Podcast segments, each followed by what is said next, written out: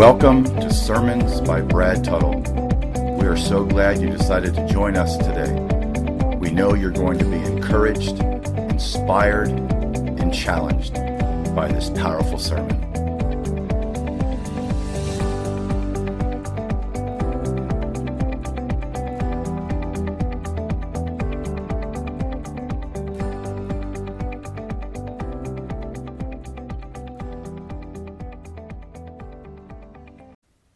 Hey, everybody, this is Pastor Brad. I wanted to come and just share with you, real quick, before you got into listening to this sermon. Uh, this is a powerful word from uh, the Word of God for all of us. And I just want to challenge you to really listen and to really let it affect your life. Uh, you know, a lot of us, we're going to see Peter, you know, in Peter's situation of messing up, how Jesus dealt with that, how Jesus loved him so much in the way he loves us, he, he had a desire to to recommission him, to restore him uh, back to where he was. And you know, sometimes we get really shocked by our ability to deny Christ in certain situations, and you know, of course, the devil jumps in there and he says, "Well, now that you've sinned, you know, you've kind of forfeited your chance for a." successful happy christian life so you you know what you might as well go on sinning and i've seen this a lot in people's lives but just know today as you listen to this sermon that though we sin, we haven't forfeited our chances for a full Christian life, but nor should we go on sinning. The Christian way is that of repentance and restoration, and that's the point of this story, uh, his restoration of Peter in John 21. So God's not through with you yet. If you know someone that feels like they've messed up and they can't be used again, God's not through with them. Jesus recommissions broken pots. He can do it for you. He can do it for anyone else that you know or anyone that's listening. So enjoy this sermon, and I pray that you are greatly blessed from it. God bless you. So, the title of our sermon today is He Recommissions Broken Pots. Last week was pretty much evangelistic. They were making calls for people to be saved. This is going to be a little bit more pastoral he recommissions broken pots. We're going to read in John chapter 21. Uh, we're going to start in chapter, or start in verse 4, and we're going to read down through verse 17. So, John 21, verses 4 through 17. So, we're going to read a lot of scripture today, but we need to set up, set this up in context. Our main verses will start in verse 15. A lot of you know this story. You've read this account many, many times. Uh, but there's some interesting points in here that the Holy Spirit drew me to to minister on this today that I think can touch all of us this morning. So he recommissions broken pots. John chapter 21, starting in verse 4 down through verse 17. Main section of verses will be 15 through 17. So if you're there, say, I, I'm going to wait till everybody's there. You need to give me one second. John 21, verses 4 through 7 says, But when the day was now breaking, Jesus stood on the beach, yet the disciples did not know that it was Jesus. So Jesus said to them, Children, you do not have any fish, do you? And they answered him, No. So they're not knowing who this is. And he said to them, Cast the net on the right side of the boat, and you will find a catch. Um, these aren't in my notes, but listen to what Jesus says. Amen. He knows it better. He knows a better way to do it than you think you're doing it. Listen to what he says. So they cast, and then they were not able to haul it in because of the great number of fish. Therefore, that disciple whom Jesus loved said to Peter, which was John, it is the Lord. So when Simon Peter, this is him, this is Simon Peter typically typical of what how he was. When Simon Peter heard that it was the Lord, he put his outer garment on, for he was stripped for work, and threw himself into the sea. He was just like that. Uh, verse 8, but the he just it's like Forrest Gump jumping into the water, and he's you know. And uh, but the other disciples came in the little boat, so the rest of them came in the boat for they were not far from land, but about 100 yards away, dragging the net full of fish. Verse 9 So when they got out on the land, they saw a charcoal fire. And when I, I saw the word charcoal, it reminded me back to John 18 18. And that's when Peter denied Christ in the courtyard, and the Bible says, by a charcoal fire. Two times in the New Testament, charcoal fire is mentioned. At John 18 18, when Peter denied him, and John 21, when Jesus restored him. So, the first charcoal fire was where Peter hit rock bottom, and the second charcoal fire is when Christ showed him divine mercy. Isn't that awesome? Very interesting. So it says, They saw a charcoal fire already laid, and fish placed on it, and bread. Jesus said to them, So Jesus must have been hit some fish there too. Jesus said to them, Bring some of the fish which you have now caught. And Simon Peter went up and drew the net to the land, full of large fish, 153. And although there were so many, the net was not torn. When Jesus, when you do it the way that Jesus wants you to do it, it just works out the right way. Amen? So the net didn't even tear. So, verse 12 some of you are trying to do things on your own. You're trying to come up and, and you're trying to push through things in your own power and wisdom. Let the power of the Lord help you do these things. Amen? Jesus said to them, Come and have breakfast. None of the disciples ventured to question him, Who are you? knowing that it was the Lord. And Jesus came and took the bread and gave it to them, and the fish likewise. This is now the third time that Jesus was manifested to the disciples after he was raised from the dead. It's one of the eyewitness accounts of him being resurrected. So now, verse 15, we start in our verses for study this morning. So, when they had finished breakfast, Jesus said to Simon Peter, Cometh in. No, he said to Simon Peter, Simon, son of John, do you love me more than these? He said to him, Yes, Lord, you know that I love you. He said to him, Tend my lambs. Verse 16, he said to him a second time, Simon, son of John, do you love me? He said to him, Yes, Lord, you know that I love you. He said to him, Shepherd my sheep. Verse 17, he said to him the third time, Simon, son of John, do you love me? And it says, Peter was grieved because he said to him the third time, Do you love me? And he said to him, Lord, you know all things. You know that I love you. And Jesus said to him, Tend my sheep.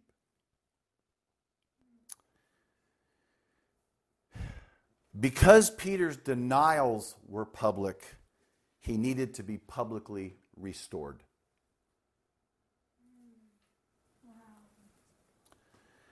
The other disciples needed to hear Peter's reaffirmation or Christ's recommissioning of him and his love because they needed to be able to loyally follow his leadership. And this moves me somewhat to tears because I'm thinking this is the way Jesus is. This guy, I mean, this guy did something, denied him three times. When Jesus said he was going to do it, Peter said, I would never do it. I will die for you. Denies him three times because of peer pressure of a teenage girl and a couple guys around a fire. So let me tell you this. You can say it all you want out of your mouth, but do you really mean it? I hear people all the time, yeah, man, I'm a believer, I'm a believer, I'm a, but that's what Peter said. And when it came down to where the rubber met the road, he was embarrassed or ashamed or didn't want to be counted as one of his disciples. As soon as they finished breakfast, Jesus initiated the restoration. Let him eat first. I thought about this. We're shocked by our surprising ability to deny Christ. We get shocked by the fact that I could actually do that. Um, and when we sin like that, devil loves to jump in and said, "Well, now that you've sinned, why don't you just go ahead and forget about it? And you know you've blown it. Why don't you just keep on sinning?" And someone says, "Does, does that really happen to people?" I, I've seen people like this. They have blown it. They've messed up. Devil gets in their head. Well, you've blown it once. Just keep on going. You're never going to have a successful, happy Christian life. So just keep on sinning. I've seen people do this. But even though we've sinned, we have not forfeited our chances to a successful, happy, flourishing Christian life. Instead, the Christian way is that of repentance and restoration. And that's the point of this story in John 21. So when they had finished breakfast, so I thought about, think about, it, they're eating breakfast together, and think about what's going on. The God of the universe prepared breakfast for the apostles. So it was kind of like a cookout with Jesus working the grill. He never, there was never a problem for Jesus serving other people. And note the significance of the name that he used. He started off by calling him Simon. Why did he call him Simon? When he first met Peter, Andrew had brought Peter to Jesus. And Jesus said to Peter, You are Simon, son of Jonah. You shall be called Cephas. Cephas in the Aramaic is, stands for rock man. That's my new nickname. Just call me rock man. And uh, I love that name, rock man. And uh, in Greek, it's Petros. And that name stuck to him. So he was known as the rock man. He was known as the rock, Peter. But here the Lord reminds him of his name, Simon, the wishy washy guy, the guy who was spineless, the guy who was double minded, the guy who wasn't willing to stand up for what he believed in. He brought him back to that, a guy who attempted to boast, full of pride. He brought him back to that name. But he needed to do it to restore him and brought back to him the understanding of this is how great we can think we are on ourselves, but how in reality we fail. Amen? So Jesus deals with him and settles him quietly and says to him, Simon, do you love me? And I love how he puts this on here more than these. And we'll get to that in a minute. He said to him, Yes, Lord, you know that I love you. And maybe some of you theologians know this, but maybe a lot of people don't. When they're going back and forth in their discourse, do you love me? Yes, I love you. Do you love me? Yes, I love you. There's two different words used there for, the, for, the, for our English word love in the Greek. And so we always go back to the original language. We look in the Greek. So Jesus says love, Peter says love, but there's different meanings to the words love here. Um, here's our summary for the two words for love. The first word is agapao, the word Jesus used. It describes God's love, John 3:16 love. 1 John 4 8 love. It's an unconditional, it's a sacrificial love, the way that God loves sinful men. That's the word that Jesus used. Um, it's a verb which calls for action. It's the highest love, what we might call today 100% love. So he's asking Peter or Simon, Simon, do you love me 100%? So Jesus is asking Peter that. The other word for love is phileo in the Greek. Word Peter used. It means human love, friendship, what might be referred to as 60% love. So Jesus is asking Peter, Do you love me with 100% love? Do you love me with all 100% of you? And Peter's answering him back with a word that meant about 60%, so to speak. Why would Peter answer him with a word that didn't mean I love you with 100% love? Why would why would that go that way? Um, also, Jesus adds more than these, undoubtedly referring to the disciples, because remember, Peter said, I love you. Um, he, he, once claimed that he loved Jesus more than all the others, and he was willing to die. And Jesus is doing this whole process to restore this guy back to where he needed to be because he needed Peter to feed his sheep. This ministers to me. So Peter answers. So Peter answers with a 60% love. Um, why would he use that word? Well, I'm sure in your mind you're kind of realizing why. How many are realize Peter was probably pretty humbled by this whole thing of denying Christ three times? And if you can't get the depth of that, get the depth of that. Were you one of his? No, I wasn't. And actually, one of the accounts, when Peter's responding back to the person asking, it says he cursed. So he got so aggravated with them being asked of people thinking he was with him, he actually, he actually cursed back at these people. So he's humbled by his denials, and which probably explains why he doesn't now want to say, Yes, I love you with 100% love, because I've already shown you that I don't. And you know it. I get that. I get that. I, I get where he's coming from as a human being. I, I get what I get that non wanting to respond back. Saying I love you with everything in me. He was apprehensive to use that agapao word because he was ashamed of his denials. So Jesus asked him again, Do you love me with 100% love? And second time, he mercifully leaves off with the comparison with the other disciples. And again, Peter answers, I love you with phileo, 60% love. And then the third question, he comes down to Peter's level. Instead of asking him with the word agapao, he asks him with the same word that Peter was using Do you love me with a 60% love? So I thought about this. Does it seem cruel that Jesus, three times in front of all these other guys, was asking and confronting Peter whether he loved him or not? Someone could say, that seems a little bit cruel. It seems like it would be a little bit painful, I would think, because here's all your buddies hanging around you, and now Jesus is looking at you going, I mean, it's just like, I mean, he's God, and he's looking at you going, do you, and they're knowing the words, right? They're, they're speaking the language. Um, yet, when you think about it, in the ultimate analysis, it wasn't cruel. The cruel thing would have been to let it go on festering in Peter's mind for the rest of his life that he had denied Christ. His entire life, himself and others would think that he was somehow inferior and unworthy of office. Wow. Jesus wanted to do something about that. He still had a call on his life. Mm. Somebody say amen. So ultimately, it wasn't a cruel thing. It was the kind thing because he needed to be publicly restored so that everybody knew that Peter's past was his past. And that the Lord himself was going to commission him to service. That powerful? That's why the Bible calls for public confession of sin. That's why when we sin, we need to confess our sins. God doesn't want to be cruel to us. It's so the matter can end, we can pick up and go on with Jesus.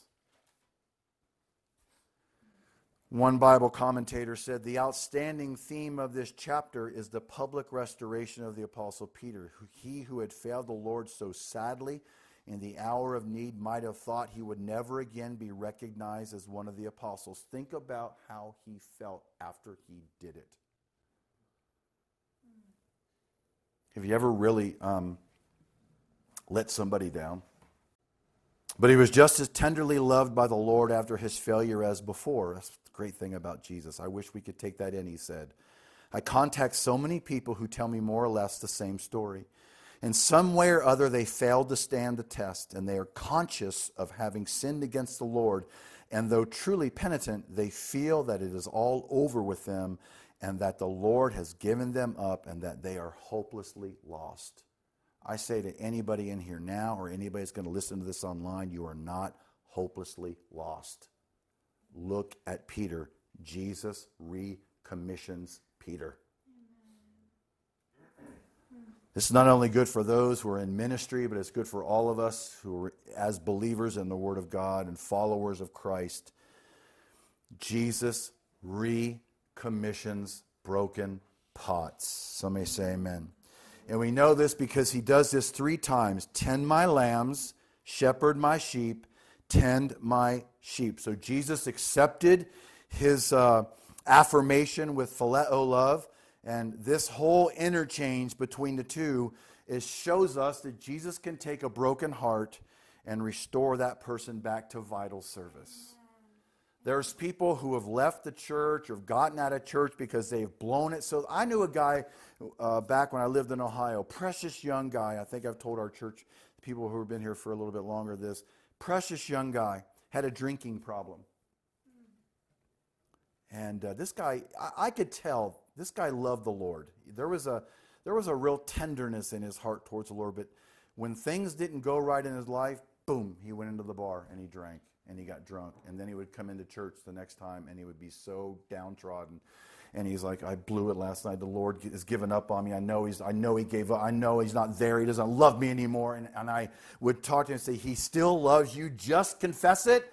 get it under the blood and keep on going. He would get it, he would do it. You know, he'd come to the altar, we'd pray, he would go on, and the next week later he'd do it again. And oh, he love, Lord hates me, and, he, and over and over and over. But Jesus will not leave you there. We leave ourselves there. He's ready to recommission, he's ready to restore, he's ready to bring back you back into that relationship that you are supposed to be having. He's the potter, we are the clay. And sometimes he has to break the first molding in order to remold the clay into a vessel of honor, fit for the master's use and prepared for every good work. We are the clay, he is the potter. He recommissions broken pots.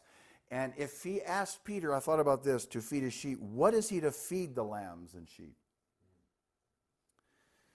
Well, the only spiritually nutritious meal is the Word of God. Proclaimed and taught in the power of the Spirit. It's not funny stories, it's not testimonies, and it's not our personal experiences. Within what I'm talking to you about each Sunday, I will give you some experience, I will give you some testimony. But if you notice, I'm trying every Sunday to take scripture verses and break them down to you and show you what they mean verse by verse so that you can learn the word of God because I am called if I don't care how big this is I'm called to tend his lambs. This really ministered to me. I'm called to feed his sheep. This is so vital to Jesus that when you're in front of people and this is what you're doing, that you feed his sheep and you, you let them know and teach them. It would not, it's not going to do you any good if I get up and give you a scripture verse and then I proof text it. Don't preach on what it really means, just to develop a story that'll make you feel good when you go home. That's not learning the Word of God. I'm a funny guy. I'm really funny. But I'm not going to stand up here. I don't write jokes into my sermons. I may say something funny to you. It may be funny to him, may not be funny to you.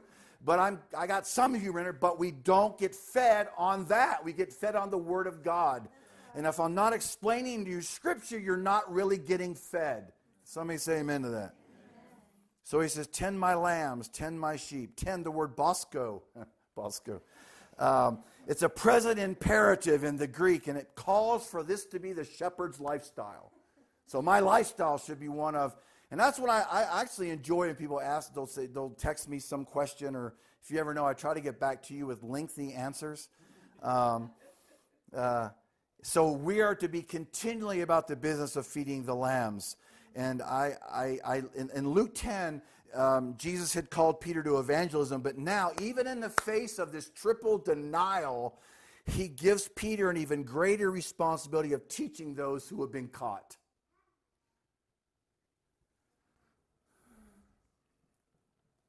Why? What was the prerequisite? Was it moral perfection? Nope. An academic degree? Nope. Uh, there were no degrees available from the University of the Sea of Galilee.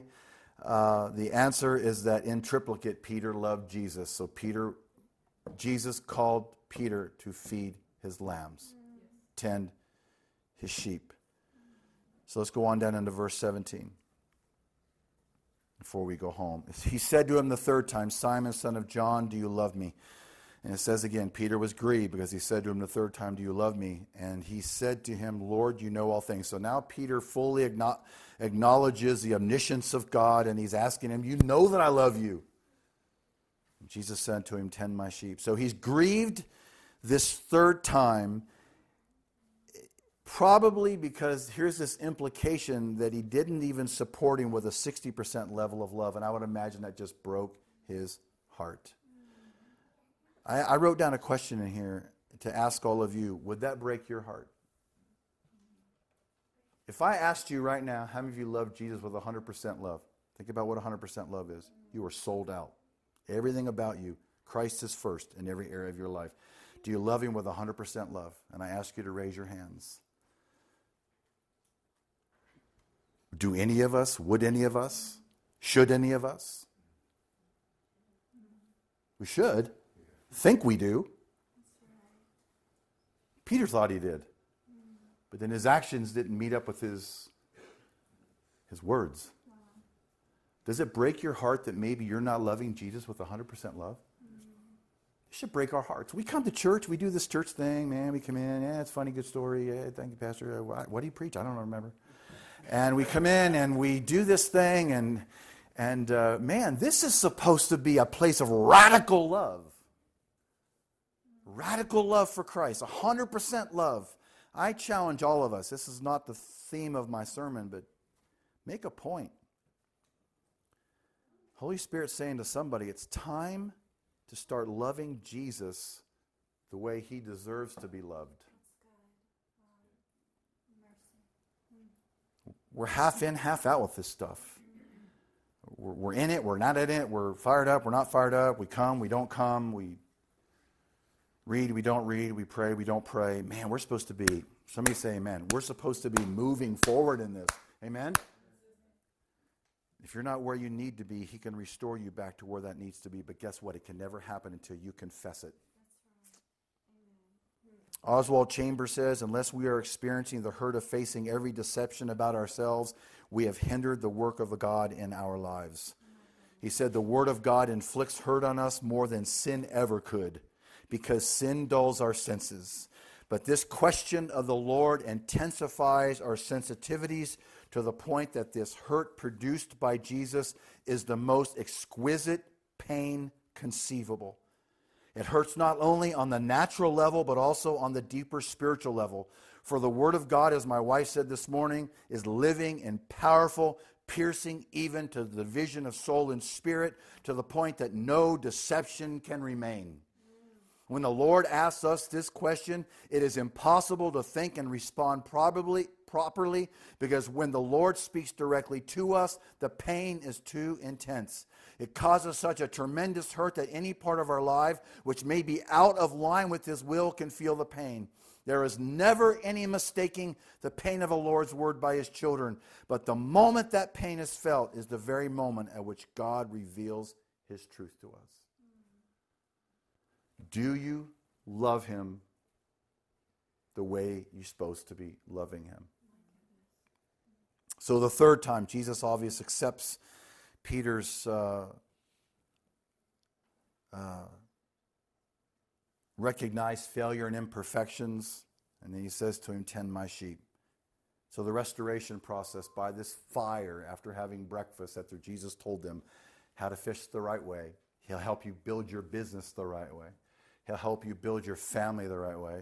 He'll help you build your marriage the right way, but you got to listen to him and you got to cast your net on the right side of the boat. This whole restoration process at breakfast time was now done. Jesus made it complete by saying to him, Tend my sheep. So think about it. Before he leaves the earth, he instructed Simon Peter to care for the dearest object of his love, his sheep. Jesus loved his sheep. He wanted his sheep. Read Psalms 23 and tell me that Jesus doesn't love his sheep. The Lord is my shepherd, I shall not want. It talks about the rod and the staff. They protect us. The rod to beat away the wolves and the, and, or, and the staff to lead us and guide us down those little narrow crevices on the side of the mountain. I mean, he's there to lead us, guide us, make us lie down in green pastures, um, restore our soul. That, that's the shepherd. That's a shepherd loving, loving his sheep. He brings things to us overflowing he makes sure that the water, sheep don't drink out of running waters apparently. They like still water. So it said they'll drink by still waters. He made sure the water was still so his sheep could drink and be nourished. That's the shepherd. That's how much Jesus loves his sheep. To tend his sheep, to shepherd his sheep, his lambs, who are immature, vulnerable, and needy, but they are still his. And it's the same responsibility given to every pastor. And I like to think that this is a responsibility to all of us that are in here today. Um, so, how could anyone care for them as Jesus does? Only out of love for Him. Only out of love for Him. So, in closing, I don't know about anybody in here if the Lord has ever put you, backed you into a corner, so to speak, and asked you um, the questions that He can ask. And He'll do it through the Holy Spirit. But maybe He's doing that to somebody in here right now this morning. Maybe the Holy Spirit's prompting on you Do you love me? Do you love me? Does your life show today that you're loving Jesus with that 100% love? Where is he on your list of priorities? Is he first? You'll know where he is. Where is he in your list? Where is he on your checkbook? For those of you that still do checks, so to speak. Where is he in your giving? Third, fourth, fifth? Not. Remember, we're supposed to give the top part to him because he deserves it. We're supposed to love him more than I'm supposed to love him more than my wife. The only way that I can love my wife properly is if I love him properly. We love Jesus. But man, I know we live life and life comes in and it just starts to beat us down and we just get so distracted and so befuddled with everything. But we're supposed to push through that and do and, and just love Jesus. He may ask you those piercing questions, but out of it we'll see how much he loves us, how his desire for us is to love him more, and how he wants us to keep moving forward. Jesus recommissions broken pots, and let me close with this story. It says there was a certain man who had been faithful in worshiping with other believers for many years. Then he became lax and stopped coming to the services. Anybody been there? The pastor was burdened for his spiritual welfare, so one day he called in his home, or he went to his home. The man invited him in and offered him a chair by the fire. The pastor mentioned to the man how much he missed seeing him in the worship services. The man replied that he was saved and saw no need to go to church. He felt that he could worship just fine at home. For several long moments, they sat in silence and watched the burning embers of the fire. And then, taking the tongs, the pastor removed a hot coal and laid it by himself on the hearthstone. And as it began to cool, its red glow soon faded. The man who had been expecting a verbal rebuke quickly caught the message. He was at church for the next service it's tough being out of the Lord's will, but it's possible to make things right again. If there was an ember that was used to display your love for God today, would it be red? Or would there be any red in it at all? We can do this thing and not really be in love with Jesus. We can sing worship songs and not really sing them out of a love for Jesus. People go to church to do worship for melodies. Singing songs is out of a love for Jesus and what he has done for you. What's your coal look like today? Is it red or is it burning out? And Jesus is willing and able to take every broken heart, everyone who's messed up, everyone who's not where they should be today, and restore you back to vital service. Listen, it's repentance, it's restoration, it's recommission. Mm. Jesus recommissions broken pots. Let him do a work in you today. Make sure you leave this service this morning having let the Lord do a work in your heart. I'm going to have Pastor Todd in a moment come up and sing, but I'm going to play a song here. And as we do this altar type time, I want all of you to go before Him. As you're sitting there, I want you to go before Him and I want you to talk to him today. I don't have a big altar area, otherwise, I'd call us all up. I'd call all of us up here right now to kneel at the altar and pray. But if you're sitting in your seat today and you're saying, you know what, there's truth here.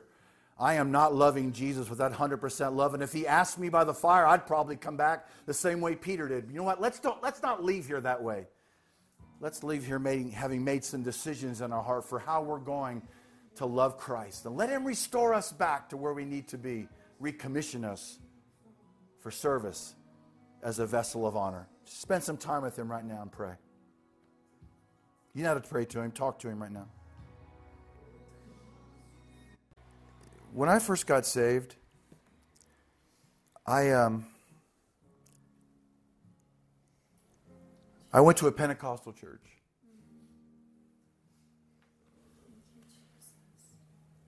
And when altar time came, people came to the front. They'd lay on the floor. We, we, we can't lose this emotional aspect of our relationship with Christ and we've gotten so flower moundish and so Highland Villages and Lewisville where now we're like, I'm so prim and proper, laying on the floor, kneeling down before the Lord, crying out before God. There's emotion in this relationship with Jesus. Find that in yourself. Find in, your, in yourself your ability to cry before Him, to love Him, to find a place in this room to kneel down sometimes if you have to. It's not about just unneeded emotion, but there's emotion. I love my wife, there's emotion there. With Christ, there should be emotion. There should be tears sometimes flowing. We get so prim and proper and wins us over and oh, oh. No, love Him and love Him deep. You only got so many years on this earth to love Jesus as much as you can. You only got so many years to do this. We let so many days go by not even thinking about him, not even considering him, not spending any time with him. He's not first. Sometimes he's last. He is great. He is great.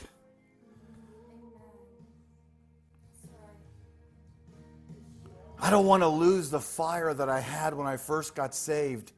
I don't want to lose that fire of, of just that unquenchable fire that just drove me and I don't want to, I don't ever want to lose that no matter how old I get, no matter how much I learn. I never want to get so prim and proper. Remember, David's wife mocked him for dancing and praising before God, and you never hear her mentioned again. There's something about being able to worship God.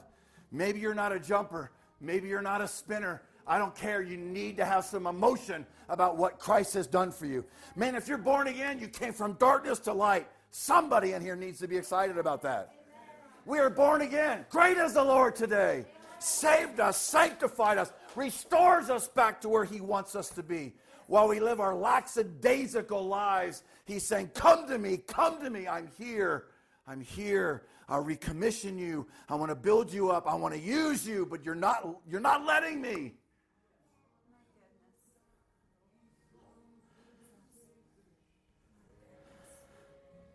Man, my desire, my dream has been to have a church filled. You are like, not that you're not like this, but a church filled with people. Whether we move out of here, where yeah, we'll have some pretty lights, and we might even have some speakers, and we might even have a new coffee pot in the back that fills the place with aroma of coffee. But it's not about any of that. It's about people coming into the house of God, and that sinner, that person that's been estranged from church, they're watching you be so excited about Christ. And that ignites people, that passion. When they say to you want to be a successful salesman, then have passion. Believe in what you're selling. Would people believe that you really believe in Jesus? We want to have a church of people that are living out, selling how awesome Christ is. Can somebody say amen? Somebody says, Well, you're too wild. I don't think I could ever be wild enough. Jesus is worthy of everything that I can give him. I don't give him enough. I don't give him all the time, all of myself. Things come in and life comes in and we get tired and it pulls on us and we forget about him. My call to you is my call to me. Let's let's burn for him. Thank you for joining us at Sermons by Brad Tuttle. We pray this sermon blessed you encouraged you, inspired you, and challenged you in your walk with Christ. Thank you for being with us, and come back and visit us anytime. God bless you.